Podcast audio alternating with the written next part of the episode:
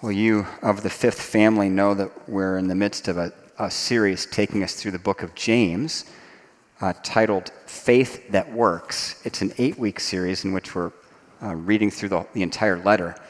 And today we're on the fifth message in that series.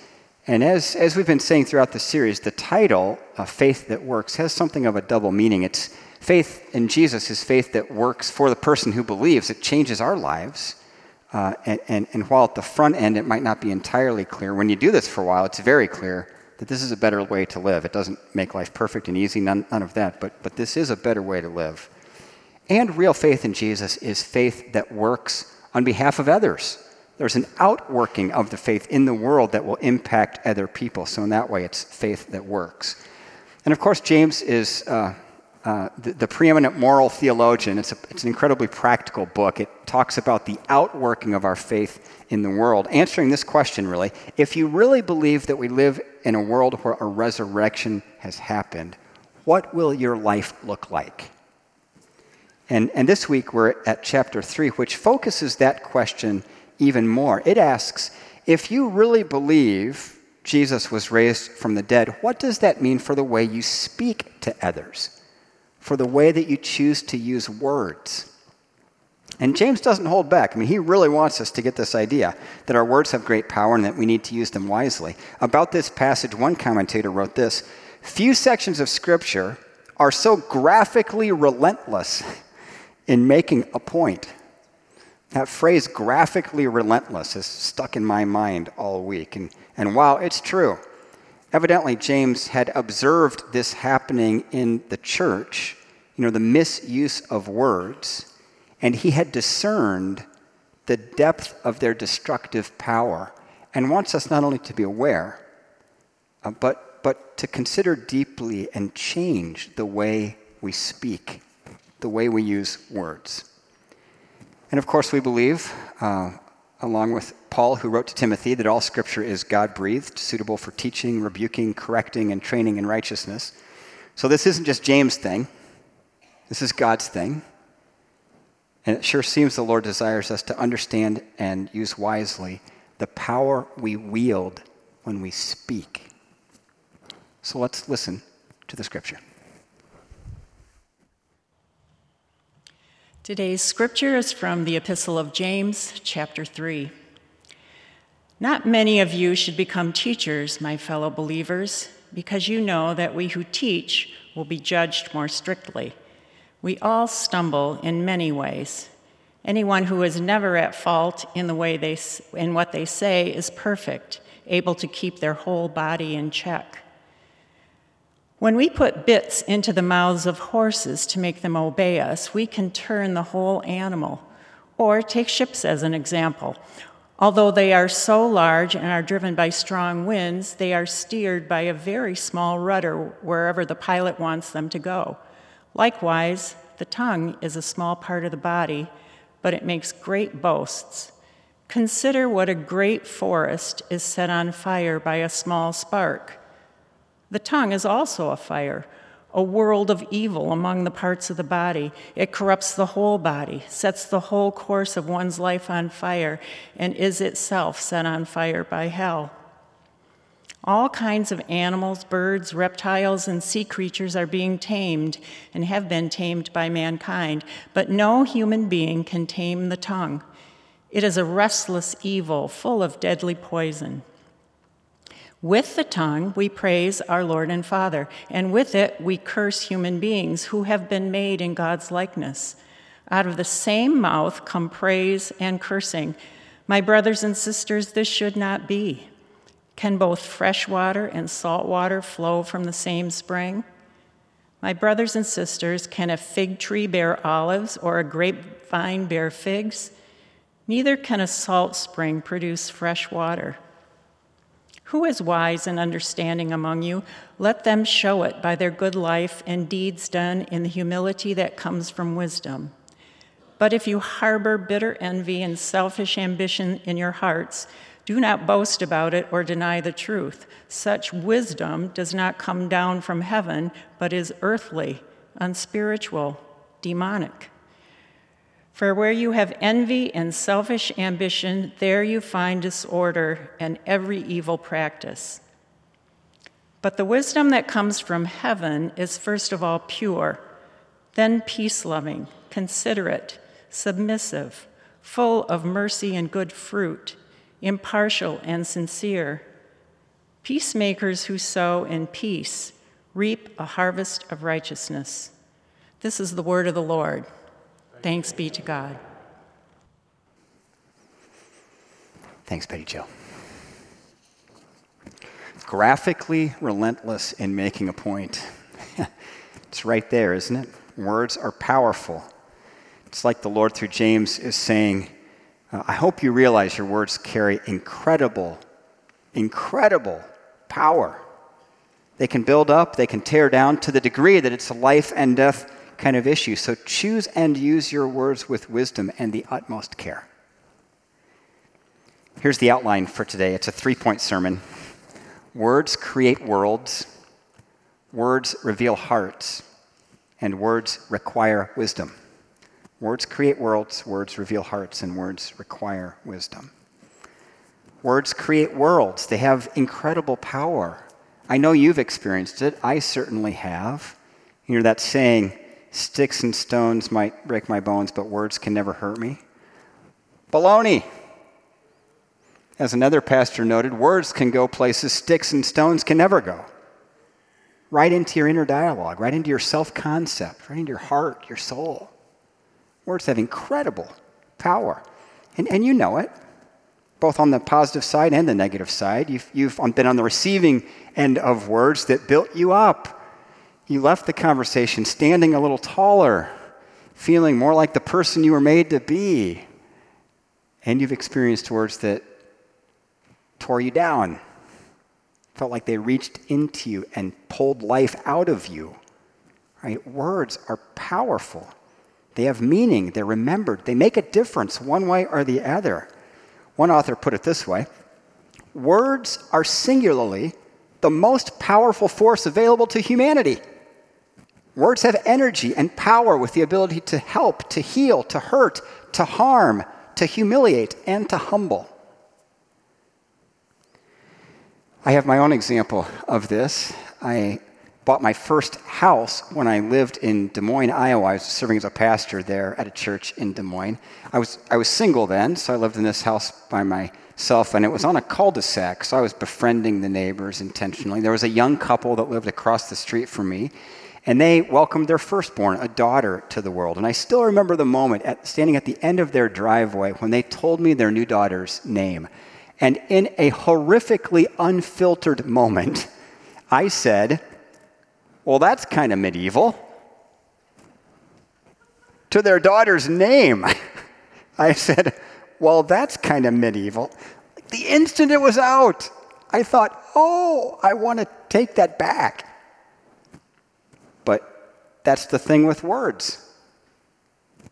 Once they're out there, they're out there. There's, there's no catching them with a net. There's no chasing them down and, and putting them back in. If they were hurtful words, you can apologize, but you can't take back the harm.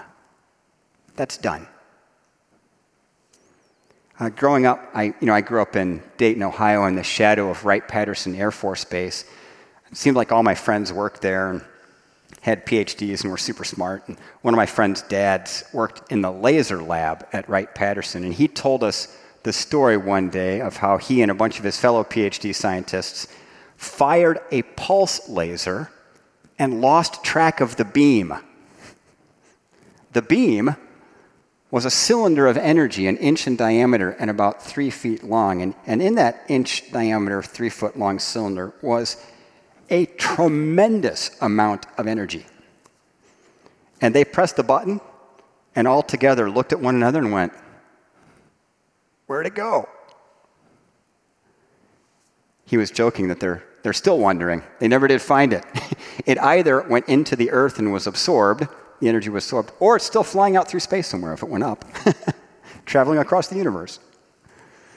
Words are like that. They move out with invisible power, and they can't be retrieved. You can't catch them. That's what the passage is all about. Though, though it starts with that little bit about teachers, which might seem a bit out of place until you think about it. And when you consider it, it fits perfectly because teachers are in the word business. Teachers use words to shape and influence others intentionally. And therefore, teachers bear a greater responsibility, says James. Not many of you should become teachers, my fellow believers, because you know that we who teach will be judged more strictly. Now, James isn't down on teachers. He's not trying to clear all the teachers out of the church. He was addressing a situation in the church where people were trying to become teachers for the wrong reasons. Remember that the early church emerged out of, out of Judaism, and in Judaism, rabbis were held in very high esteem. In fact, the whole educational system uh, uh, for boys was geared toward propelling them to be a rabbi.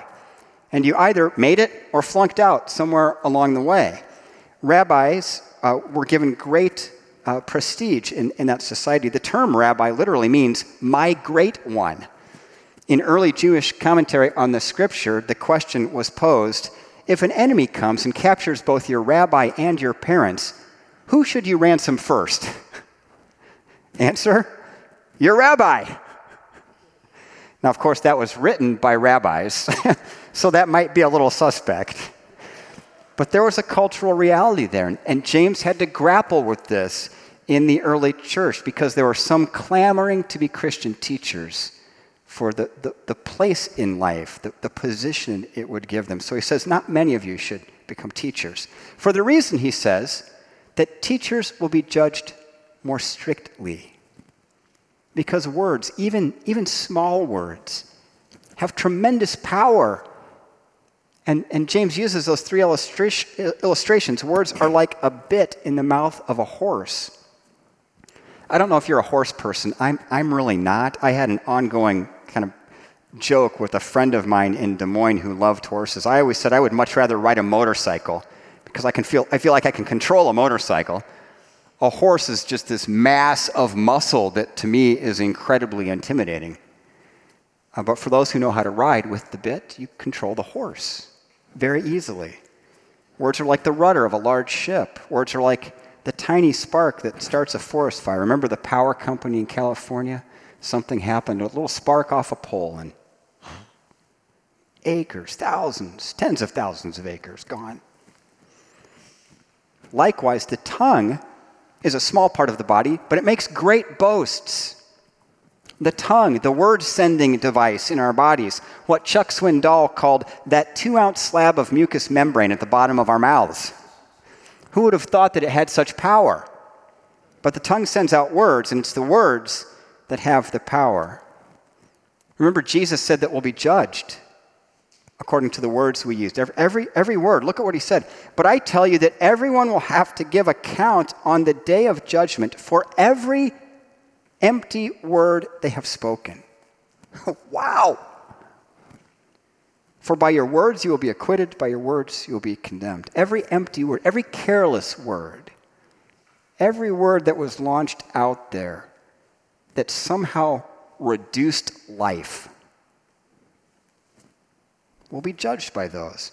And I, I think this gets to the point that God takes words very seriously, and we should too. So, what is it about words that makes them so powerful? Think with me on this for a moment. Go back to the very beginning of the Bible. In the beginning, God created the heavens and the earth, and God said, Let there be light. And there was light. God said, God spoke. God spoke words, and stuff came into being. Right? Words are the means of creation. God spoke and things came to be the universe, the world, us. God spoke it all into being.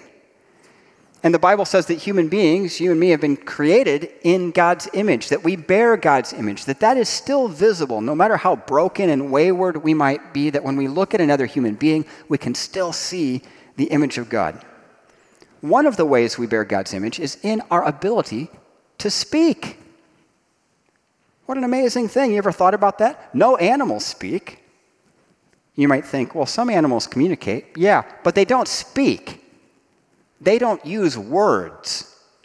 Only humans do that. And that's one of the ways we're like God. And in giving us the ability to speak, God made us like Him in that He shared with us some of His creative power. We are now co creators with God in that sense, that, that He's given us words, and that, that with those words, we can create new realities. Really, they're that powerful. Words create worlds. I, I work this idea into almost every wedding uh, that, that I officiated, and meant, most of them are right here, and I'm standing back here somewhere, and the couple's there. And I say to the bride something like, The day has arrived. You know, we're all celebrating with you. You look very beautiful today. To the groom, you look very handsome today. To the congregation, uh, you, you, don't look too bad. You dress up okay. You know, the, all the planning has come together. The reception's going to be great. All the details, all the work. Wow, it was a lot. And it's not about any of that at all. Really? What's going on in, in, from a Christian understanding of a wedding is the people gathered out there are watching the, the couple up here and bearing witness to the words they're going to speak to one another, the vows. Because we believe that those words will create a new world. You know, the moment before them, the couple stands there, an engaged couple, very much in love, no doubt. But after they speak those words, something is different. It's, it's changed. They're a married couple. It's a new world. A new reality has been spoken into being. Words create worlds, but not all those worlds are good. And James names this, doesn't he? Verse 6 The tongue is also a fire, a world of evil among the parts of the body. It corrupts the whole body, sets the whole course of one's life on fire, and is itself set on fire by hell. I mean, th- think of it now. Personally, for you personally, think of the words that have taken life from you. When you've been on the receiving end of the misuse of words. Th- think more generally of the misuse of words in, in the public setting. And, and you have to agree that James is spot on, guided by the Spirit of God in writing this, this scripture. The misuse of words really is a world of evil. I, was listening this week to a, a sermon that Tim Keller preached on this same text, and he quoted a Christian author who wrote this there are lies of gossip that make haters out of us. There are lies of advertising that make money out of us. There are lies of politicians that make pawns out of us. Lies always demean, always disempower, always distort people's view of reality so they cannot live wisely. The misuse of language includes lying, but it includes much more than that. It includes gossip. You know, the things we say behind somebody's back, we'd never say to their face. Flattery, the opposite of gossip, the things we say to somebody's face, we'd never say behind their back. Exaggeration, strategic omission, innuendo, criticism, spin. You know, all misuses of language. And, says James, the misuse of words is spiritual arson. That when you do that, you are burning stuff down. Our words can burn stuff down. They can set a fire in another person's life.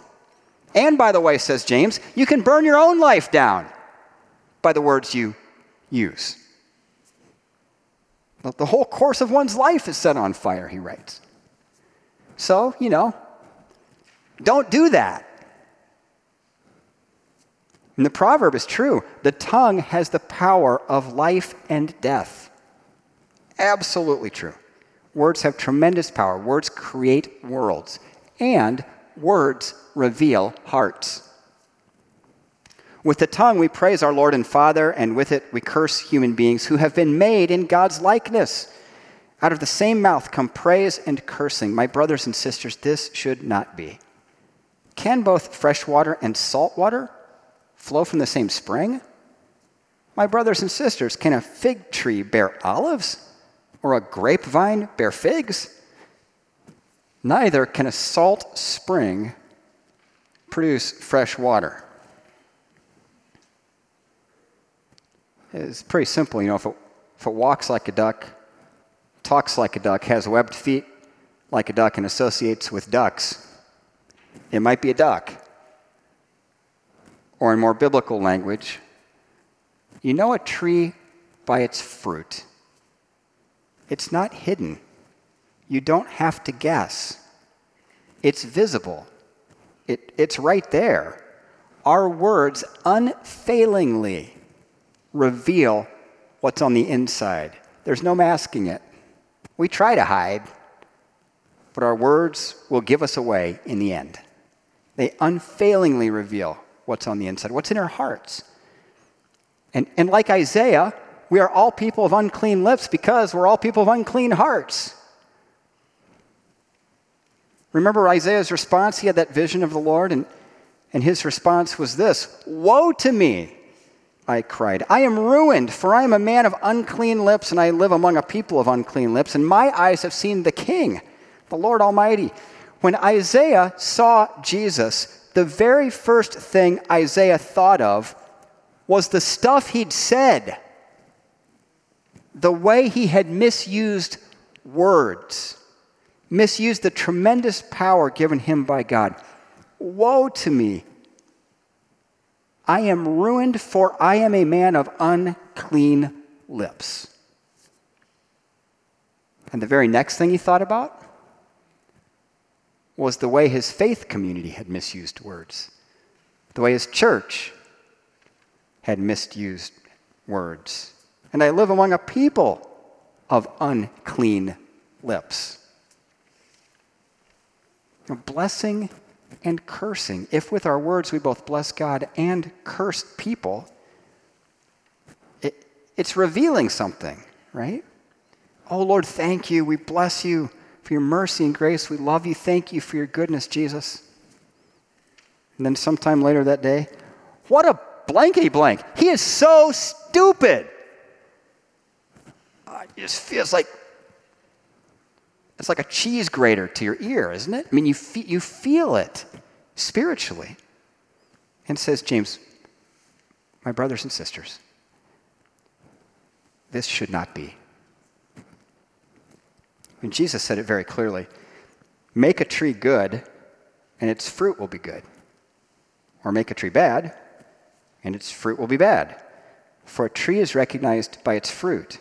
You brood of vipers, how can you who are evil say anything good? For the mouth speaks what the heart is full of. A good man brings good things out of the good stored up in him, and an evil man brings evil things out of the evil stored up in him. You know, a salt spring can't produce fresh water. A salt spring produces salt water. A fresh water spring produces fresh water. Make a tree good, and its fruit will be good. You know, Jesus names two realities here. First, I mean, words reveal our hearts. We, we get that. Second, what's the path toward better words?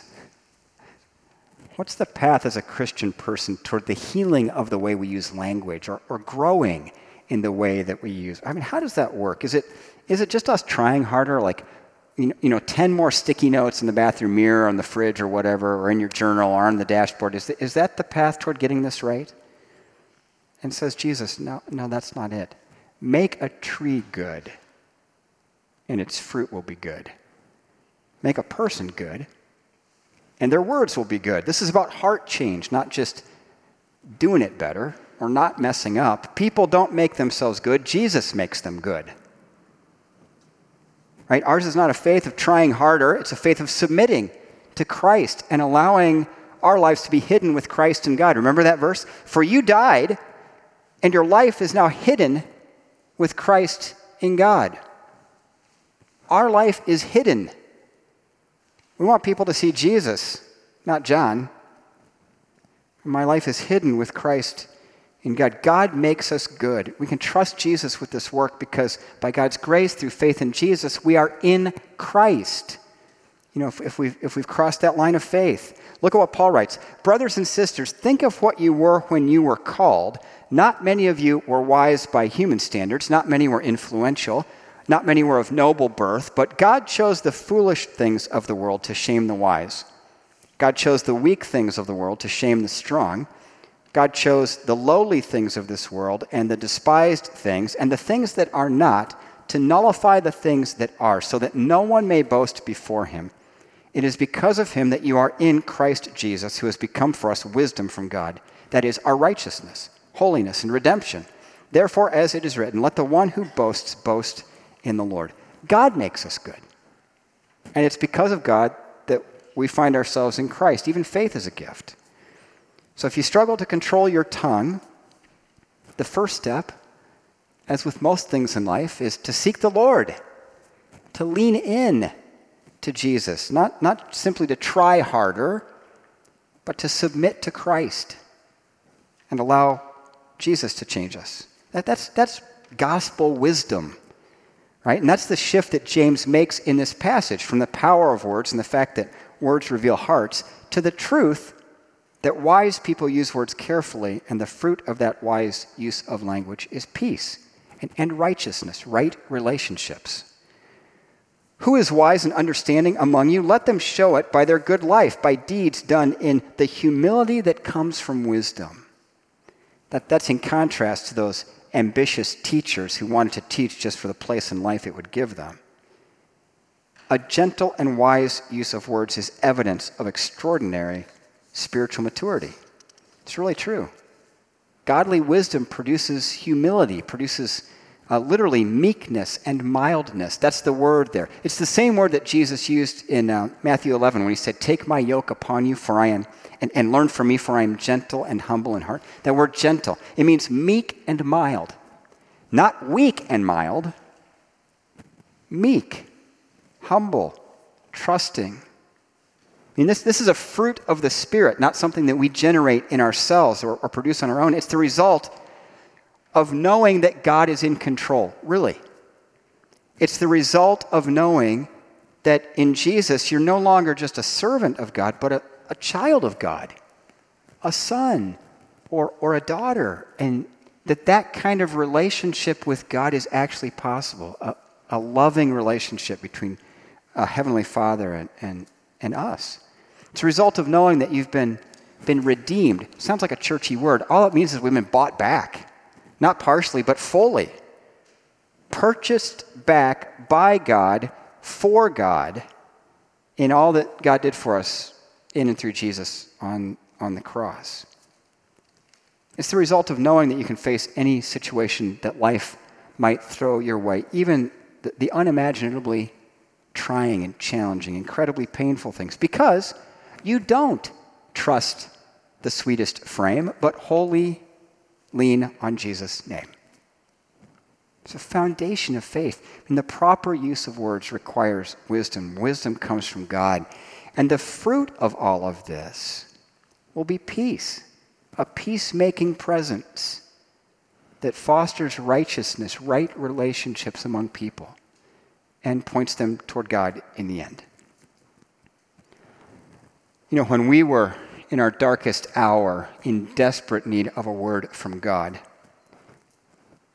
He sent Jesus. Right? And in the past, God spoke to our ancestors through the prophets at many times and in various ways, but in these last days, He has spoken to us by His Son. God has spoken to us in and through Jesus. The Bible also says this about Jesus In the beginning was the Word, that's Jesus, and the Word was with God, and the Word was God.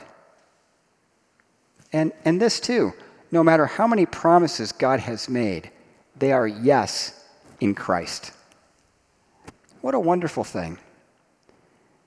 There's a, there's a misunderstanding of the Christian faith floating around out there that it's a, a, some kind of faith that just wants to get us obeying rules and being prim and proper and, and, and whatever. It's really, I mean, there's a moral side to this whole thing, of course.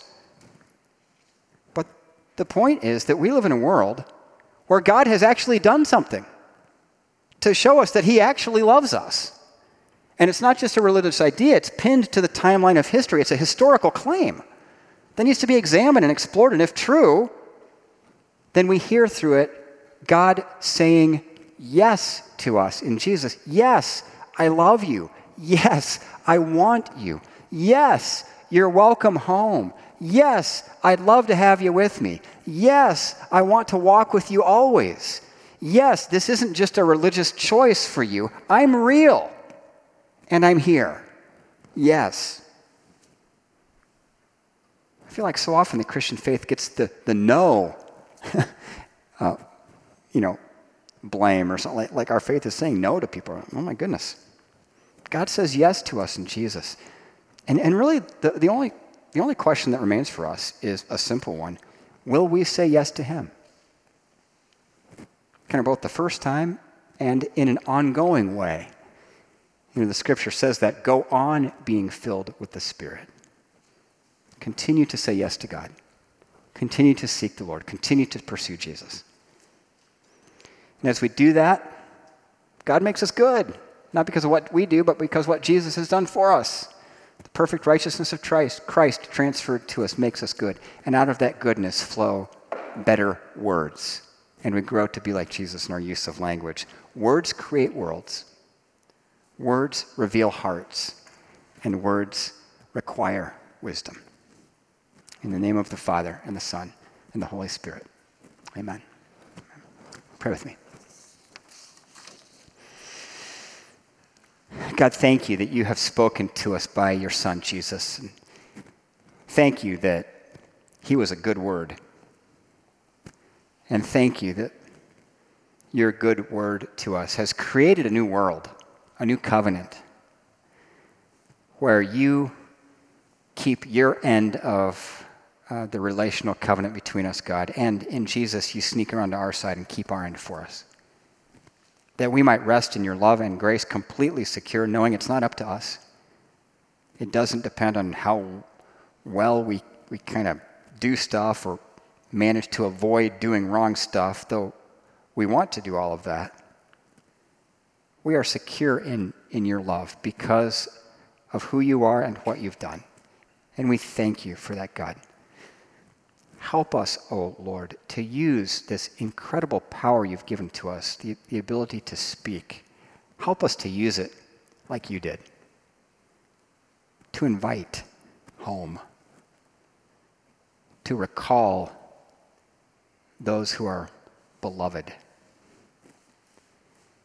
to extend grace and mercy, to welcome, to bless, to laugh to connect with children.